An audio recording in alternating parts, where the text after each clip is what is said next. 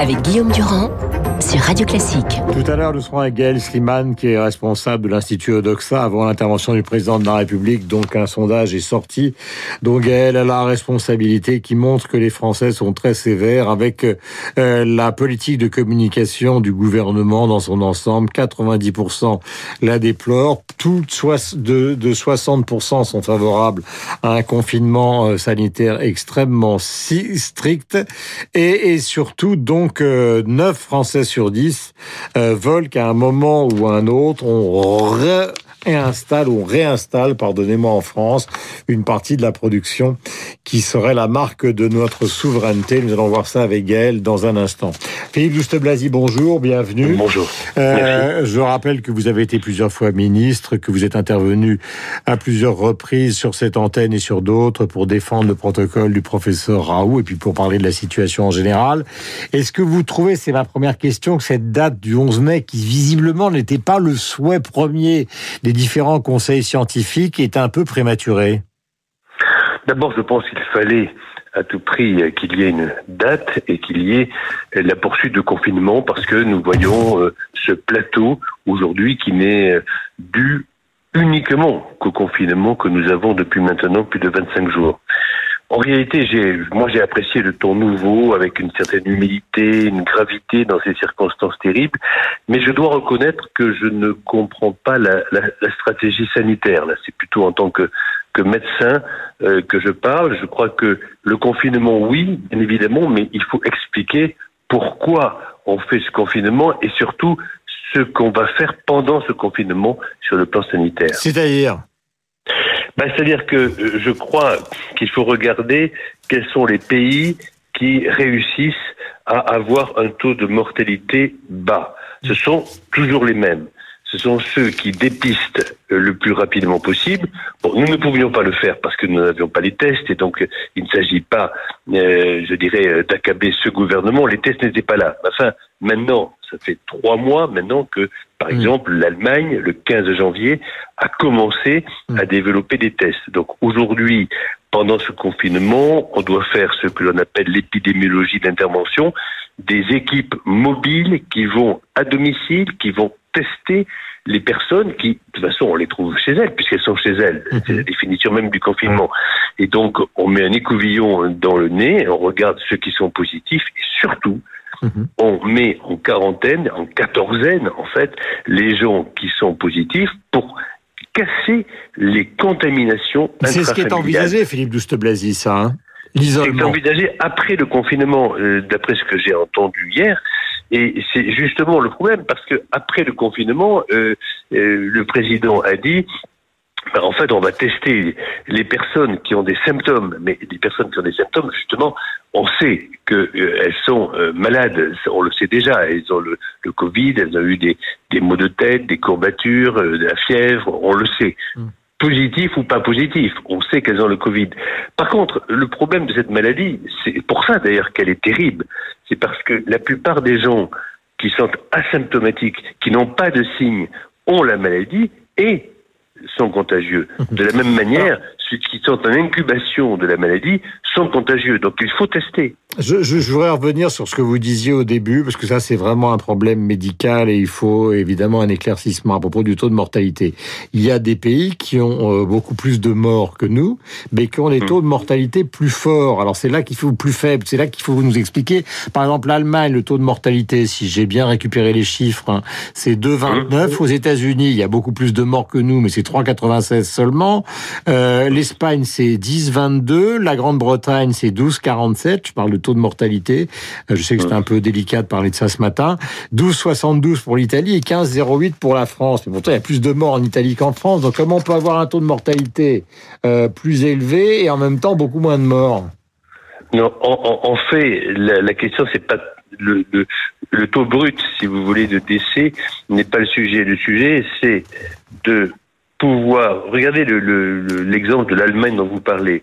L'Allemagne, c'est plus de 100 000 personnes qui ont été euh, contaminées. Donc c'est euh, pratiquement parmi les pays qui ont été les plus touchés. Bon. Mais euh, la, la, politique immédiate a été de tester très vite et donc de séparer, de séparer très vite. Et en fait, c'est ce que ce qui se passe à Marseille. Quand vous regardez les taux aujourd'hui des, des, autorités sanitaires de Santé publique France ou de, des agences régionales de santé à, dans les Bouches du Rhône, vous voyez qu'il y a un taux de mortalité particulièrement bas parce que, en fait, ils ont testé très tôt et donc ils ont séparé très tôt les gens qui sont euh, en, euh, qui, qui, sont malades. Alors évidemment, en plus, le professeur Raoult les traite, ça c'est encore autre chose. Mais déjà les séparer, c'est très mmh. important. Donc c'est ce qui s'est passé en Corée du Sud, c'est ce qui s'est passé en Allemagne, et c'est ce qui explique que lorsque vous séparez les malades très tôt, les malades très tôt, alors vous, vous cassez ces contaminations. Parce qu'on s'est aperçu que tout ça part en fait de groupes. À Mulhouse, c'était un ou deux malades parmi euh, mille ou deux mille. Ensuite, ça a été dans d'autres rassemblements religieux. Ensuite, ça a été le premier tour des élections municipales. Donc, on sait très bien sur le plan épidémiologique que ce sont les rassemblements mmh. qui, quand quelqu'un qui est touché, qui est, qui est malade, et qui envoie un autre, c'est cet autre-là qui est touché. Donc il faut le séparer. Euh, le président de la République a dit hier, sur le plan justement médical, toutes les options sont sur la table. Il s'agit évidemment, je parle même pas encore des vaccins parce que on est trop loin, des équipes dans le monde entier, mais je parle des études euh, qui sont faites justement euh, concernant donc les thérapies. Le nom du professeur Raoult n'a pas été prononcé, mais toutes les hypothèses sont étudiées. vous avez perçu ça comment?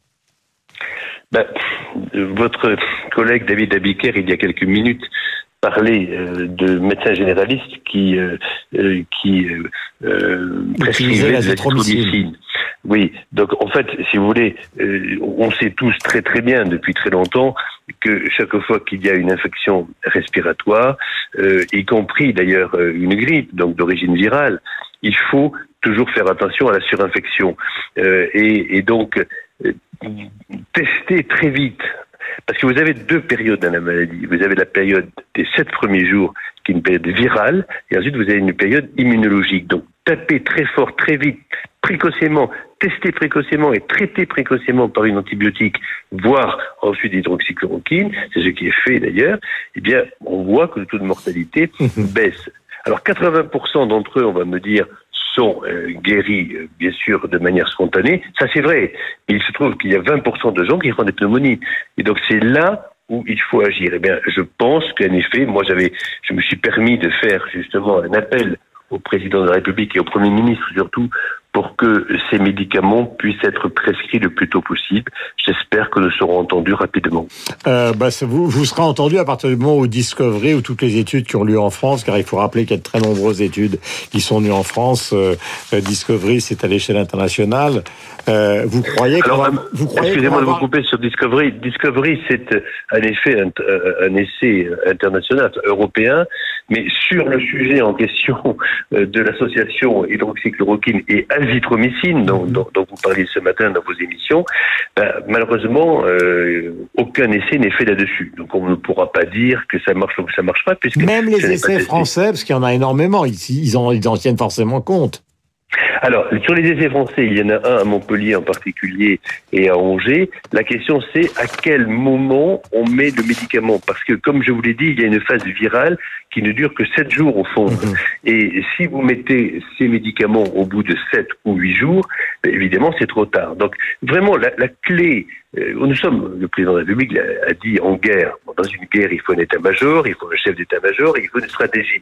Bon, la stratégie, je crois que maintenant, elle est très claire pour le monde entier, c'est tester le plus vite possible et traiter ensuite le plus vite possible. Hum. Ensuite, le moment est venu, le moment arrive en réanimation, bon, les réanimateurs font des miracles aujourd'hui, euh, l'hôpital euh, français tient, euh, notre système médical et hospitalier tient, bravo, et bravo à tous. Mais il faut essayer d'être en prévention, et ce pays a un problème de prévention et de santé publique. Merci mille fois Philippe Douste-Blazy, donc ancien ministre, médecin et qui fut aussi euh, l'un des dirigeants donc des Nations Unies, était en direct avec nous. Je rappelais tout à l'heure puisque euh, Chateaubriand a écrit un 14 avril, en tout cas est sorti un 14 avril, le génie du christianisme, cette phrase les sciences sont un laboratoire où l'on s'enfonce plus avant, au moment même où l'on croyait en sortir. Phrase euh, évidemment un petit peu prémonitoire dans le contexte d'aujourd'hui. Nous sommes en direct avec Gaël Sliman, le voici.